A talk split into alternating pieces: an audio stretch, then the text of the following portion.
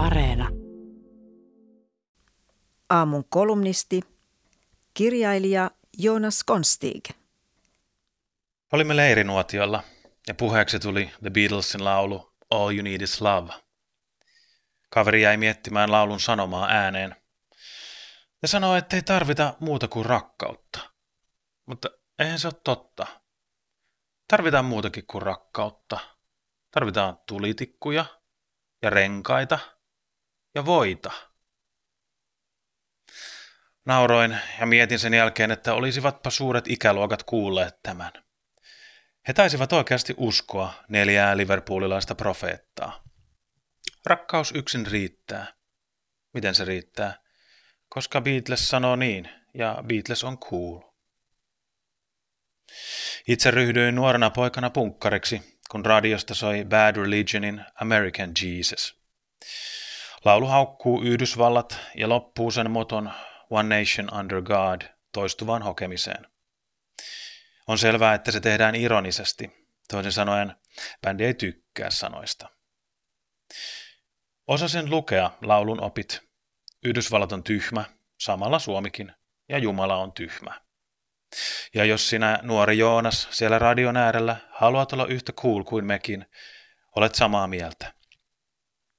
Ja voi pojat, että olinkin. Pian olin vihreää otsatukkaa ja kolme kokoa liian suuria vihreitä maihareita myöten cool. Me ihmiset otamme laululyriikat joskus niin tosissaan.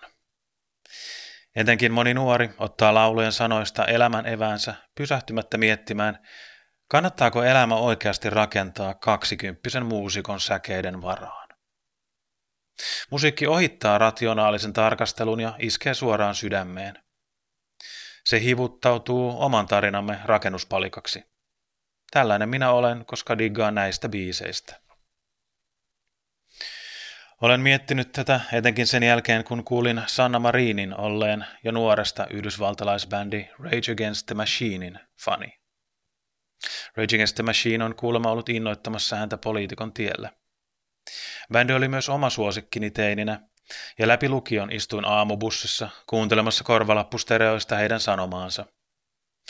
Huippukohtia oli Killing in the Name, joka loppuu tunteikkaaseen toistoon Fuck you, I won't do what you tell me. Tämä huudetaan 16 kertaa ja sitten Joonas kömpii bussista kemian tunnelle ja se opettaja kehottaa avaamaan luvun 14. Laskekaa dipoli dipoli sidos. Sain kemiasta viitosen, mutta sentään opin rokkareilta, ettei pidä tehdä niin kuin käsketään, koska niin oikeastaan miksi? Koska oli sellainen törkeän hyvä biisi, jossa kuulit jätkät sanoivat, että olet aivokuollut, jos tottelet. Nuff said. Retorikot Aristoteleesta lähtien opettivat, että muiden suostuttelu lähtee ennen kaikkea puhujasta ja vasta sitten puheen sisällöstä. Jos puhuja on mieluinen, katsomme häntä ylöspäin ja uskomme. Aikuistumisen keskeinen oppi on kuitenkin, että cool ei ole argumentti. Hyvä meno tai rankka asenne ei ole argumentti. Ja että me haksahdamme keskimäärin heikompiin argumentteihin, kun esitetään kuulisti. Tästä seuraa se, että viesti on useammin väärässä kuin uskomme. Ja tämän vinouman korjaamiseksi meidän tulisi antaa enemmän painoarvoa tylsälle ja harmaalle ja vähäeleiselle ja olla skeptisempiä hyvälle showlle ja seksikkyydelle ja coolille. Cool on punainen kolmio, varoitusmerkki. Tarkkana tämän kanssa.